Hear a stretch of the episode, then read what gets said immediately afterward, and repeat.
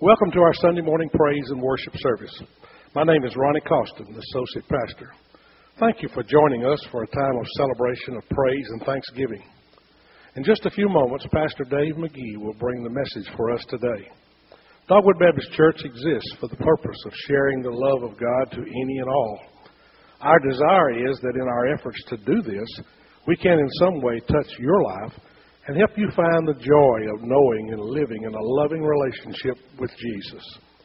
Please feel comfortable in knowing that we're always available to minister to you.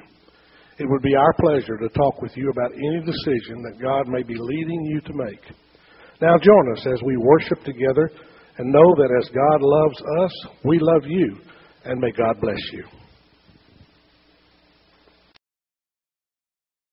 As we bow here in your presence, Lord, we lift up these requests that have been mentioned and others, Father, that maybe we're not even aware of. But Lord, we're lifting them up to you and we're, we're asking, uh, as you have told us in your word, to let our requests be made known. So we're asking for relief, for healing, for um, guidance, strength, Father, whatever it may be. Father, I pray that you'd meet us here this morning. Lord, I pray for the remainder of our service that as we go through this time and look into your word, that, Lord, you would open this up for us that we might understand you better. And Father, I pray that as we leave here today, that our spirits will just be drawn closer to you because we were here together with these folks. So, Lord, I, I give you the remainder of this time and we pray your blessings on it. In Jesus' name, amen. Why don't you all be seated? Now, I am packing in a big sermon today, okay? Um, so I'm telling you up front, I may go a little over. I know you don't want to hear that. Um, you should have drank more coffee. That's all I got to say. Then you say, well, then I have to go to the bathroom. I know, but um, I got I got some things here I want to talk about. Um, let me just get into this and get going. You know, when I graduated from Dallas Seminary, I graduated like a lot of seminarians. They graduate thinking they have all the answers and I'm no different. I graduated and I had my little box, my little theological box, and, and God fit in that box. I had Him all figured out. I had all the answers for all the problems. I knew who God was. I knew the answers to questions. And, uh, you know, that worked until I got into my first ministry or two, and then people started coming to me and asking me questions that go like this Pastor, please tell me why God took my child. If God is good, then is God in control? Because how can God be in control if bad things happen and God's still good? And I, and I dig, you know, I dig in Scripture and I'd try to come up with answers, but I realized very quickly that I didn't have answers for everything that people were asking. And I found myself almost defending God. I found myself in more times than not trying to defend God's integrity and His honor and His holiness and His goodness and his sovereignty um, against questions that people were asking. And I don't know about you, but for me, that became very uncomfortable. And slowly, what I had to do was this I had to give up my box. I had to say, okay, this is who I think God is. And for years, it's fit, it's been comfortable there. Um, I've been comfortable realizing that this is who God is and I've got Him all figured out. And every time somebody would come with a question that seemed to imply that God's not in that box, He's out here somewhere, I kept saying to God, Get back in there. You know, get back in there because I don't have an answer if this is who you are out here. Unless you fit in my box, I, I can't. I don't know what to do. And God kept popping out on me. You know, He kept getting getting out of that stinking thing, and I and that was frustrating until I finally had to come to the realization that God didn't need for me to defend him. God didn't need for me to explain him um, because God is sovereign. And I came to the realization that God is sovereign, and basically what that means is that God is God, the great I am, who can do anything that He wants. And He doesn't have to fit in my box. I don't have to understand Him. I don't have to figure Him out. And there will be times when I just scratch my head in, in disbelief is the things that happen that I know that God was in and I, and I don't have an answer for, but I know that God is still God. And I had to come to that conclusion. And, and I say that to you because I'll guarantee you there are some of you here that are struggling with this. You know, you're asking yourself, how can God be in control if bad things are happening? And how can God be a God of love and, and, and peace and goodness and all these things when bad things happen? You know, when God, uh, children are, are abused, like we just heard about, and, and where's God in this? And, and you tell me God is good, but I don't believe it. And we end up rejecting, now listen to me, we end up in our theology rejecting either the goodness of God or the sovereignty of God. And here's what it looks like. We say to ourselves, wait a minute, God is good. He's benevolent, loving, and, and, and, giving, and He's, you know, the great caregiver in the sky type thing. And this is my, my box. This is who God is. So when bad things are happening out here, and I don't understand it, and you tell me or I read in Scripture that God somehow is involved in this, and, and that God is sovereign, those two things don't go together. So I've got to reject one or the other. And by and large, what we reject is the sovereignty. We basically say that God is love and goodness, and that's who God is because it makes us feel good. We have an answer for, see, for that. We, we like that. But the bad things that happen are that's Satan's doing. Or that's just evil men.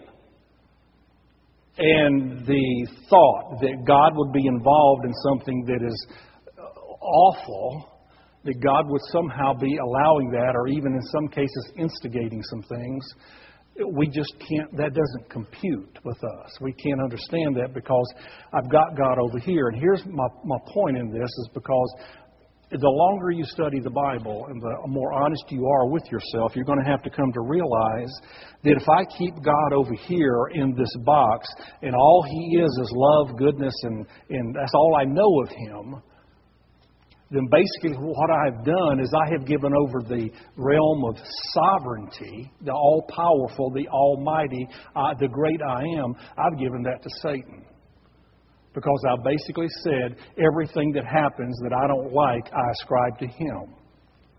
And I'm here to tell you that you've got to come to the conclusion and the, rec- the, the understanding, the recognizing that, that God can be both. And that God is both. And that until you can bring these two together, you're going to always struggle. And I can tell you from experience that when I finally gave in to my understanding of what the Bible said about the sovereignty of God, my faith grew. You see, my faith grew because I saw the great I am for what He is. And I recognized that He can still be God and still be kind, loving, and gracious and compassionate and all the things that the Bible portrays Him to be. And He doesn't need to fit into my little understanding. And, folks, I'm going to tell you something. If you can come to that realization and let, let the Bible speak for itself and try to understand that God can't be explained, let God be God. That there's a great satisfaction in that. There's a great deal of comfort in that. Because I would rather have that understanding of God that He is both of these things than to think that somehow Satan has power and control that I've allowed him to have or given over to him because I can't understand the concept of God. So today, what I'm going to do is this I'm going to talk to you about the goodness and the sovereignty of God and bring those two together. Help you to try to understand. I'm going to tell you right now that you're going to hear some things that are going to make you feel uncomfortable. But that's okay because unless I'm, I'm stretched and, and have to face things that are in the Bible that make me feel uncomfortable, then how can I ever learn? So, all I'm asking you to do today is to listen and to read the scriptures with me, and I want to challenge your box. I want to challenge your little concept of God, your small God. I want to challenge that. And when you leave here today, I want you to leave here without that box. I want you to leave here thinking to yourself, just like the song is, the great I am. That God is sovereign and I can rest in that, and God is good and I can rest in that. And I don't have to be able to explain it all. I just need to believe it. And if you can do that, I really think that's going to help you tremendously. Now let's get into this, to what I'm talking about. Uh, there's one verse in Genesis as we go to the, come to the end of the study in Genesis, this one verse that I want to go back to that we've looked at. When Joseph and his brothers are together, and Jacob, our father, dies, and the brothers think that Joseph is going to kill them now, they come to him and they're, they're concerned that he's going to kill them. And in verse 20 of chapter 50, Genesis 50 20, we looked at this last time, but I want you to go back to it for a moment. This is what he says to them. He says, You intended to harm me, but God intended it for good to accomplish what is now being done, the saving of many lives. Now, what he's saying is this that you guys sold me into slavery, you were going to kill me, and then the caravan happened by, and you sold me into slavery and sent me to Egypt. And I've been here for 13 years in bondage or in prison, one or the other, and you meant it to evil. You wanted to harm me. But I understand and I recognize that God had other intentions. God was in it, and God intended it for good. Now, if that doesn't make it plain enough, let me go back a little ways to Genesis chapter 45, where in verses 7 and 8, he was talking to the brothers earlier, and here's what he said. But God sent me ahead of you to preserve for you a remnant on earth and to save your lives by a great deliverance. So then, it was not you who sent me here, but God. Okay, wait a minute, because you see, this causes conflict in my spirit and maybe yours too. Because basically, what you're saying here is that Joseph was sent into slavery as a 17 year old boy and then into prison for a number of years. And so, for 13 years total, he was losing and missing out on his youth. That God basically stole his youth. And he acknowledges here that it wasn't you guys, you were just the instruments. God did this because God had a plan for saving lives, and this is what He did. And see, we want to look at that. We want to say, wait a minute, those evil brothers did that. Satan did that. God wouldn't do something like that. That kind of God, He's not in my box here. But yet, this is what it says. It says that God did it, and God had a reason for doing it. And it wasn't Satan, it was the evil brothers that were the instruments. But Joseph acknowledges, you guys didn't do it, he did it. That's sovereignty. You see, that's in control. And we keep wanting to say, wait a minute, I believe Satan was behind that. And I, I, believe that, that, that the evil brothers were doing it. And that God just took it all, and somehow God, in His power, just worked it all out. You know what? I used to believe that. But if you follow this line of reasoning through, you come to this conclusion God sure is lucky because God takes circumstances that just happen, and they just happen at the right time, and He sure is lucky. That Satan and demons and man always seem to be working around here, and God says, Oh, oh I, I, can work in that. I'll, I'll, I'll change that and do something over here, and I'll use what they're doing. And, and again, I ask you, if that is the case, then who's in charge? And we've got to think this through. And you've got to come to some realization of just what it's saying. So here's what I want to do I want to share with you three things today, and I want to take you through a lot of Scripture. And all I'm asking is that you put your seatbelts on and hang on with me and listen, okay? And I want to share these three things. And these three things I want you to listen to and I want you to think about because when I first say them to you, you're going to say, wait a minute, what's he saying? For example, the first thing is this God will at times use sinful men and sinful means to accomplish His will.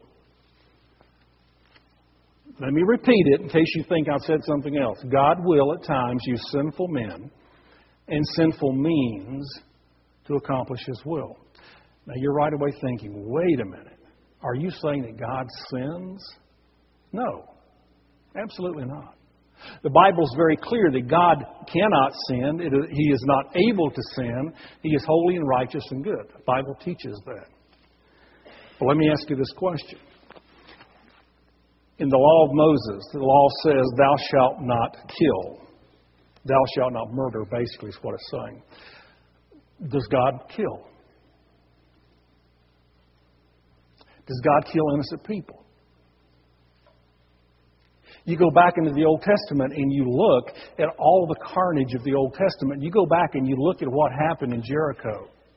When God brings jo- uh, Joshua up to the land of Jericho, and here's the instructions for you and the Israelites now as you go into this land.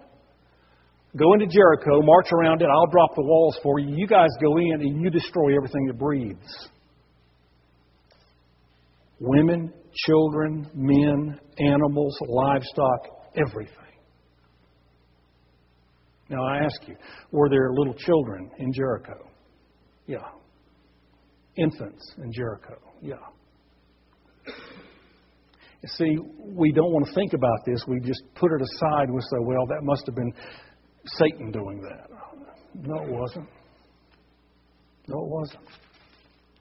And yet God says to you and me, don't murder, and God does. Now, how can He do that and still be holy? I'll answer that in a minute. What about stealing? Thou shalt not steal, the Bible tells us. And yet, time and time again, God sends the Jews into the land of Palestine, and He says, This is your land. And I'm taking it from the Ammonites and the Canaanites and all the rest of these people, and I'm going to give you the vineyards that you didn't plant, and I'm going to give you the homes you didn't build, and I'm taking it from them and I'm giving it to you. Now, let me ask you, what is your definition of stealing? But yet the Bible says that God doesn't steal, God, or God it doesn't sin. Vengeance. Boy, that's a big one. God tells us specifically, thou shalt not seek revenge. Don't get even. Don't retaliate. And then, then he says, but vengeance is mine. And time after time, God sought vengeance and God got vengeance, and God said, I'm a jealous God, and I'm going to get, get even here. Now, why is it okay for God to do it, but yet not for you and me? And how is it that God can do these things and it still not be sin? Because it isn't. And there's really only one answer. Because what you're going to see in Scripture is that there are things that we do that are that are considered sinful acts, but are not sin because God hasn't said, "Thou shalt not do them yet." Now watch. Romans chapter five, verse thirteen. Paul's talking about the law, and he says, "Before the law was given, sin was in the world, but sin is not taken into account when there is no law." Now, what he's saying is this that from, from Adam on, that there has been sinful acts. People have been committing sinful acts, what we now consider sin, know to be sin. But it wasn't thought of or seen as sin because God hadn't said, Thou shalt not do it yet. So it wasn't charged against them as sin. When Adam and Eve were in the garden, how many possible sins could they have committed? One. No, you're right. The youth on the front row is one sin. That was it. Because there was only one prohibition don't eat of that tree. Now, let me ask you this could God eat of that tree? If God wanted to eat of that tree, could He have eaten of that tree? Yeah. Why wouldn't it be sin? Because you've got to understand this. We, we think in our minds that there's some law in the universe out there that has all of these conditions, the, the things that are sinful, what is considered to be sin. And that somehow not only are we bound by it, but God is bound by it. And it's not true. God is not bound by any law outside of Himself. He is sovereign, in control. God can take lives and it's not sin. God can take property and give it to his people. It is not sin. God can get revenge. It is not sin. God can do whatever he wants. And it's not sin because he's God. And he doesn't have to answer to you or me. And that bothers us because I want him in the box. I want to be able to explain him. And I can't, you see when I really understand that God does what God wants. And I can't always explain it and doesn't always make sense, but I have to accept it and believe it because this is what the Scripture teaches. Now, let me show you from Scripture some of the passages that we read oftentimes and we just want to jump over. We want to ignore them, but you can't ignore them, okay? Let me show them to you. Let's just begin with this one with Joseph. Joseph is, is saying to these, to these men, listen, You are the ones, the instruments. Your jealousy and anger and hatred to me is what really, you know, you sold me into slavery, but God was behind it. You know, God is the one that did this. Now, you got to follow this through because if this is true, what Joseph is saying, that you didn't do it, God did it, then what that means is this that God took the anger and the jealousy and the hatred of these brothers, and somehow God took that and these men and placed into their hearts, their minds, the idea to sell him into slavery to get him into Egypt. God somehow did that. I cannot explain it. But if you don't acknowledge that, then how do you explain the statement that Joseph made? You didn't do it, God did it. How else could God have done it? So you find God using sinful men to accomplish a goal. Well, it gets, it gets even worse. Let me, worse in the sense we can't explain it. Samson. We all know the story of Samson, God's champion.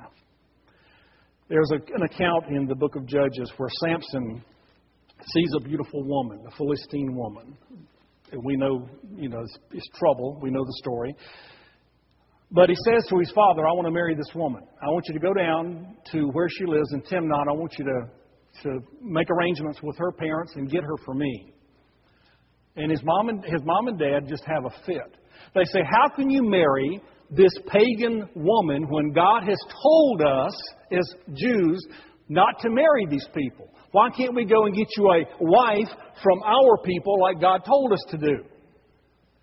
And then you come to Judges chapter 14, verse 4, and it picks up the story, and there's parentheses here, and it says, His parents did not know that this was from the Lord, who was seeking an occasion to confront the Philistines, for at that time they were ruling over Israel. Uh, here we got a problem. You may not see it, but there's a problem here. God just jumped out of my box. Because what it's saying is this that there is a, a sinful thing that God has commanded that they are not to do. They're not to intermarry. And now it seems, from what I can read here, that this was from God that Samson wanted Delilah. And God was in this because God moved them to marry, because God wanted to incite the Philistines. And the story goes on, you can read it for yourself. But what does this verse mean? It means that a sovereign God used sinful means and sinful people to accomplish His will, and yet He's unstained by it. He's without sin. Job, boy, there's one. We all know the story of Job. And we know that and when Job, the, the book of Job opens up, the account is that Job, eh, eh, I'm sorry, that Satan is in heaven talking to God. Now, Satan has access to heaven. We're not going to spend time going into that, but he, the Bible says he accuses the, the brethren every day before God. So he has access. I, there again, I don't understand it, but it's true. So he comes into the presence of God one day, and God says to Satan, Where have you been? He says, I've been roaming around earth. Now, basically, what he's saying is this I've been down there wreaking havoc, and I'm here to tell you what I've done. You know, basically, those people you think love you, they don't love you, blah, blah, blah. And then you get down to Job chapter 1, verse 8, and it says, Then the Lord said to Satan, Have you considered my servant Job? Okay. We know the story of Job. We know what happens to Job. And Satan says basically to God, Yeah, I would like to get my hands on him, but you've got him protected. And that tells you something. God, the sovereign God, is protecting his chosen one from Satan. Please don't give Satan more power than he deserves. And so God has Job protected, and then Satan says this if you will take that away and let me get at him, I will do whatever you want me to do in verse 12, in chapter 1, verse 12, here's what it says. The Lord said to Satan, Very well then. Everything he has is in your power. I give you the power to do this, God says. But on the man himself, do not lay a finger. And it says, then, then Satan went out from the presence of the Lord. And we know the story. He took everything the man had, including his family, children, property, health, everything. Within the parameters that God set, you cannot take his life. And the story goes on that I'm not going to go into it. There's a reason why he did it, and it takes the whole book of Job to figure it out. But the point is this God used Satan to accomplish his will. God is sovereign. He he takes and he uses satanic forces. He uses evil people. It doesn't matter. He's sovereign. He's in control. He's God. I cannot always explain this, folks, and I'm going to, you know, I, I, but you have to acknowledge it. You can't ignore this. It is all through the Bible. Look at this one King Nebuchadnezzar, Babylon. We know King Nebuchadnezzar swept in Jerusalem in 586 BC and destroyed the city. He laid siege to Jerusalem. He not only destroyed Jerusalem, but he destroyed all the countries around it the Ammonites, the Jebusites, everybody that was left, the, the Philistines, everybody. He, he destroyed it all. Do you know the Bible says that there are prophecies against Jerusalem telling them that it's going to happen in a prophetic form? The prophets tell us that when he laid siege to Jerusalem, I think it was several years, it could have been longer, I don't remember, that it would be so bad in the city of Jerusalem, they would be so hungry that there would be mothers who ate their children. That's how bad this was. Now watch. Jeremiah chapter 27, verse 6. Now I will give all your countries into the hands of my servant, servant Nebuchadnezzar, king of Babylon. I will make even the wild animals subject to him. Now, what is God saying? I'm going to bring Nebuchadnezzar against Israel, and I'm going to bring him against all the surrounding countries. He's my servant. I'm going to do it, nobody else. Now, we look at that and we say Nebuchadnezzar was the evil man that did it. Nebuchadnezzar was the instrument God used. But a sovereign God was in it. A sovereign God was behind it. He's the one that brought this about. He prophesied about it before it ever happened. Time went on. Nebuchadnezzar dies, and Babylon becomes more wicked. And that's one thing I want you to see. He's using a wicked pagan king. And then God brings another king to take care of Babylon, and another empire rises the empire of the Persians and the Medes. Now, watch this. In Isaiah 45, verse 1. This is what the Lord says to his anointed, to Cyrus. Cyrus was king of Persia whose right hand, and watch this, whose right hand I take hold of to subdue nations before him and to strip kings of their armor and open doors before him so that gates will not be shut. Now, what's he saying? He's saying, look, I'm going to bring Cyrus from Persia into Babylon now to destroy Babylon. God did it.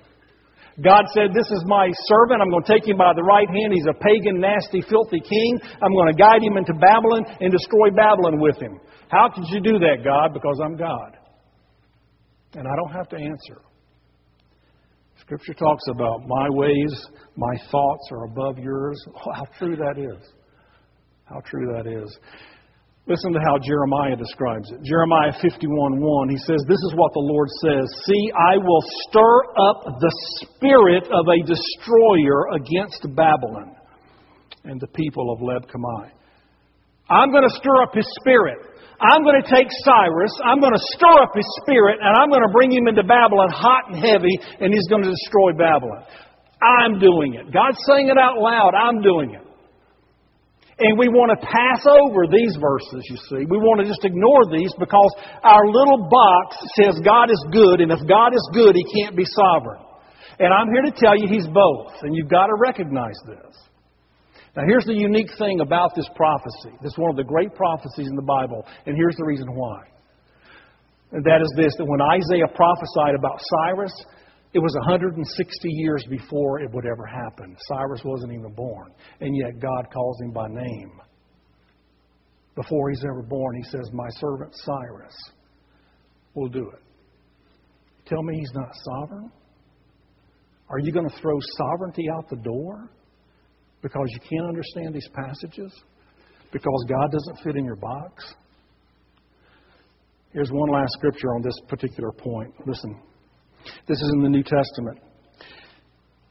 Peter is praying, and he's praying concerning the crucifixion of Christ that has already taken place, and he's, he's in his prayer acknowledging that, you know, King Herod and Pontius Pilate are the ones that, that brought him to justice and crucified him. And here's what he says in Acts chapter 4, verse 28. He says, They, talking about Herod and Pilate, they did what your power and will had decided beforehand should happen. Now, what is that saying?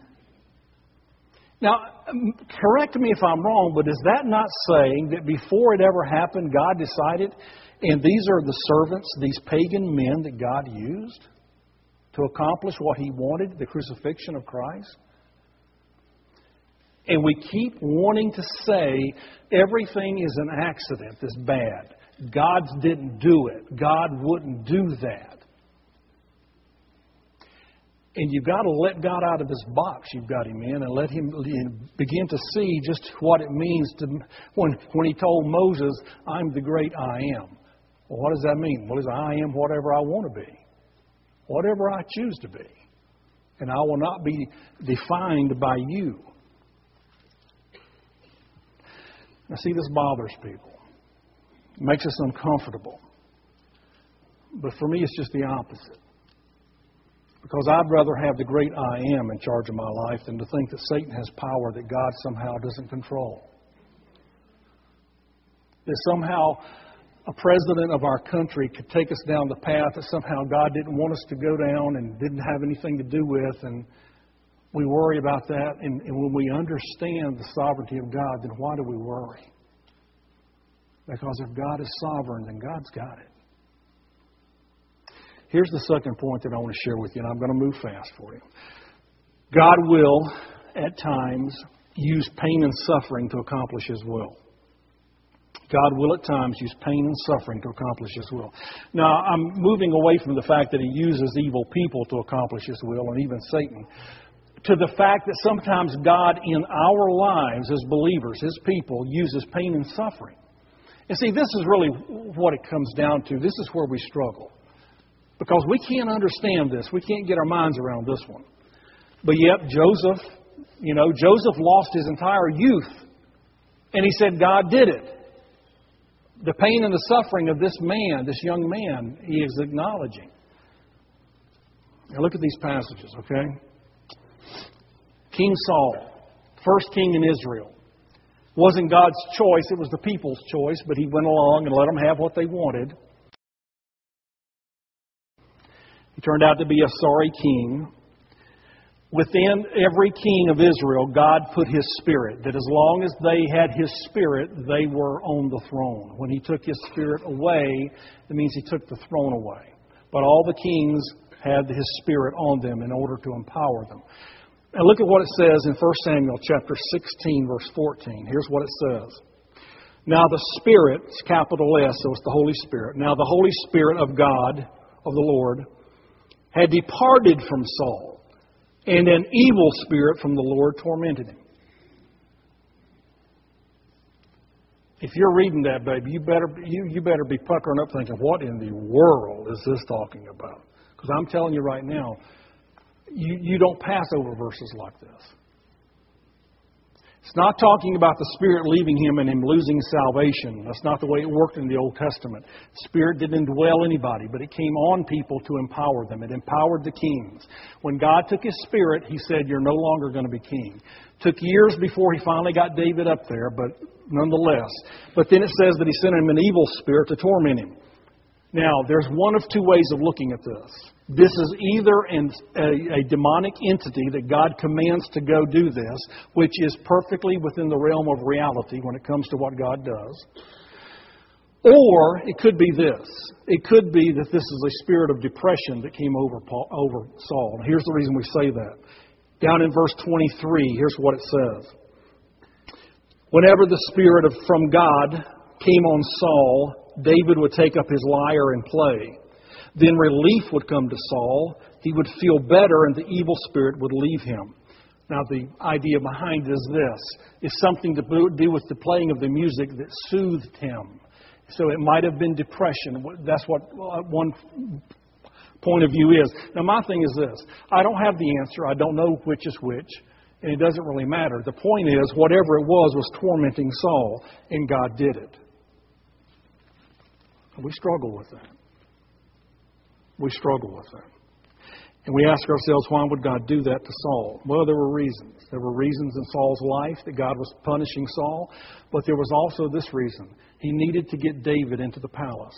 And when Saul suffered through this, they sought somebody that could play the musical instrument and soothe him, so they went and got David.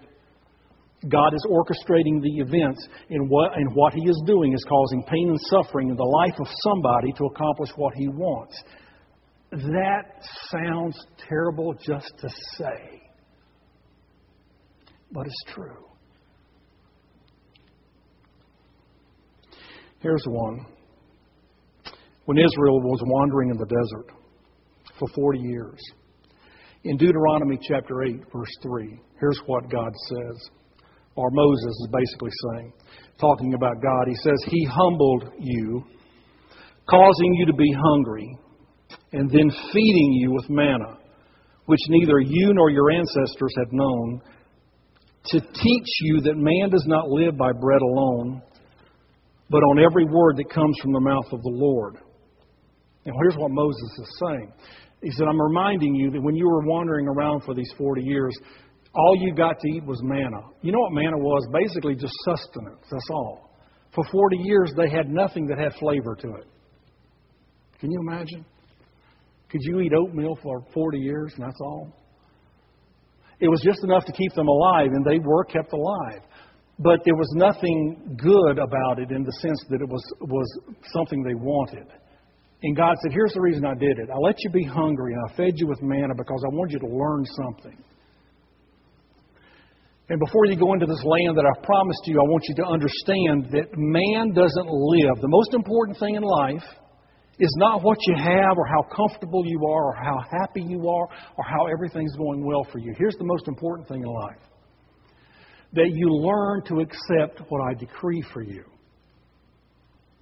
And God says, For 40 years I have made the decision that you'll eat manna. Now I want to know, will you be satisfied with that?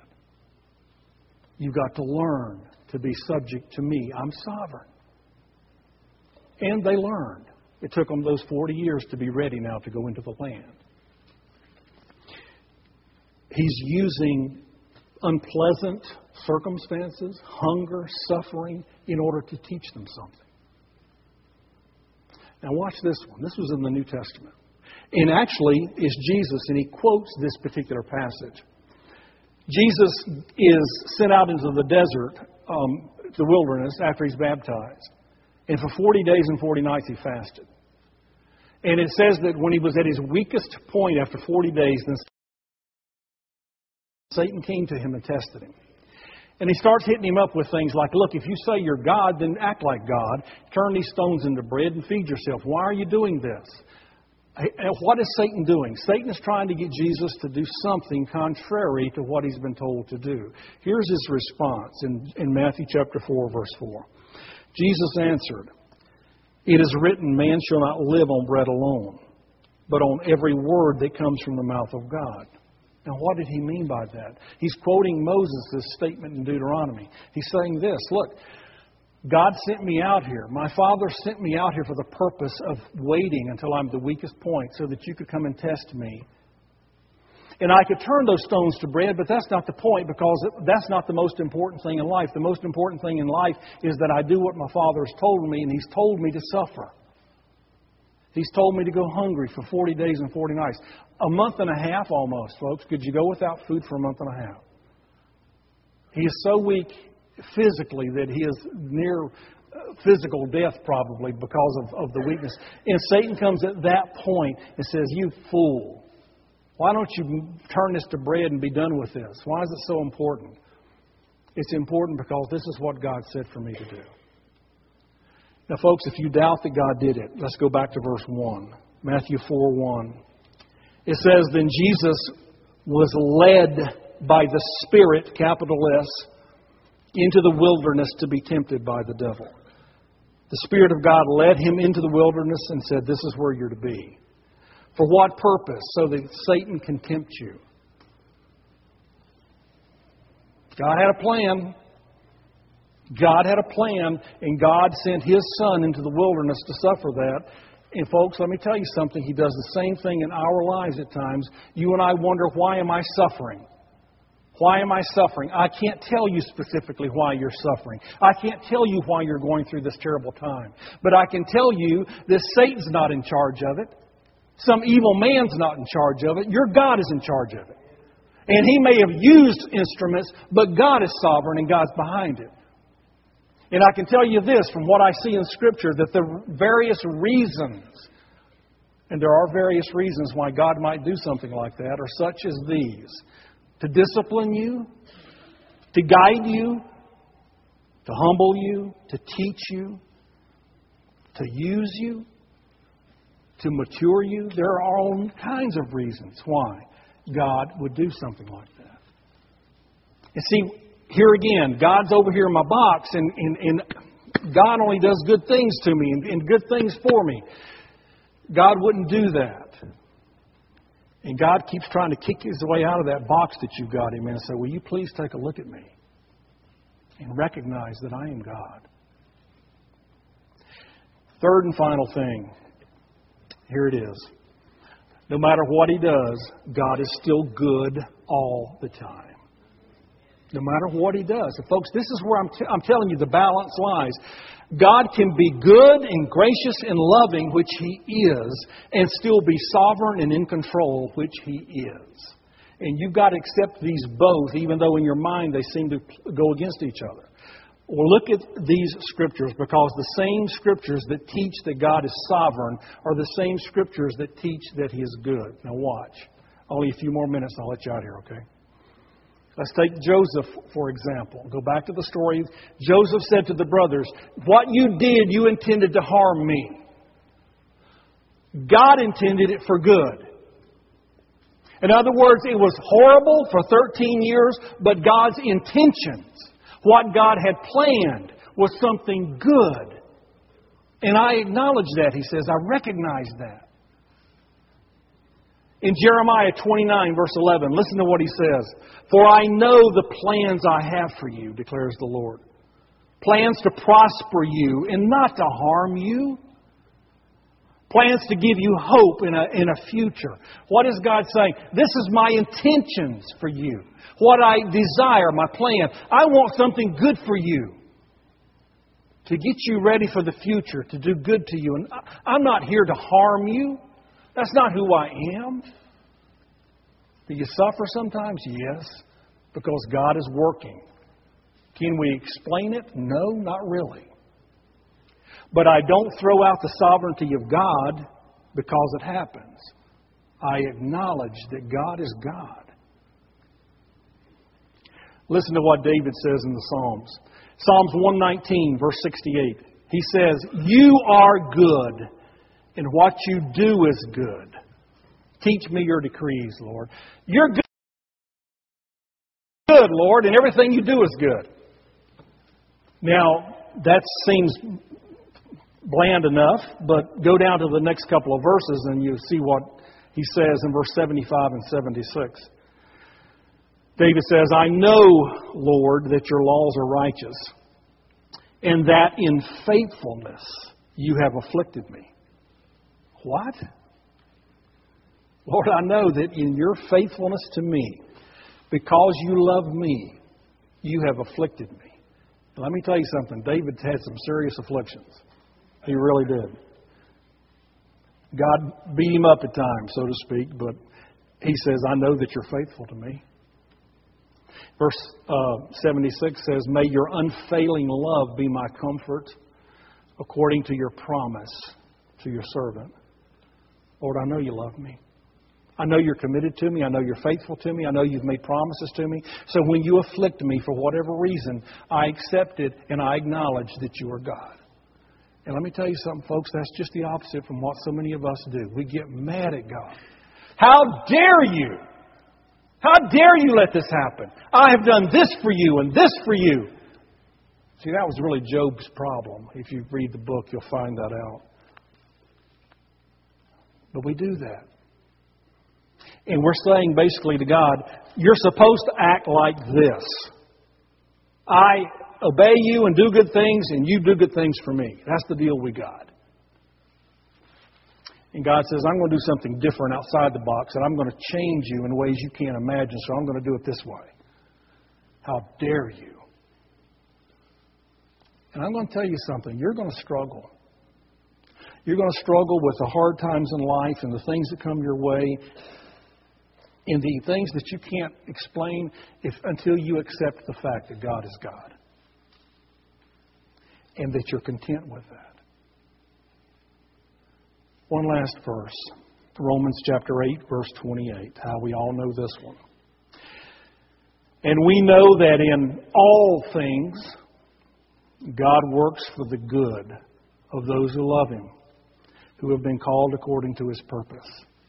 In everything, good or bad, I know that God's working in it.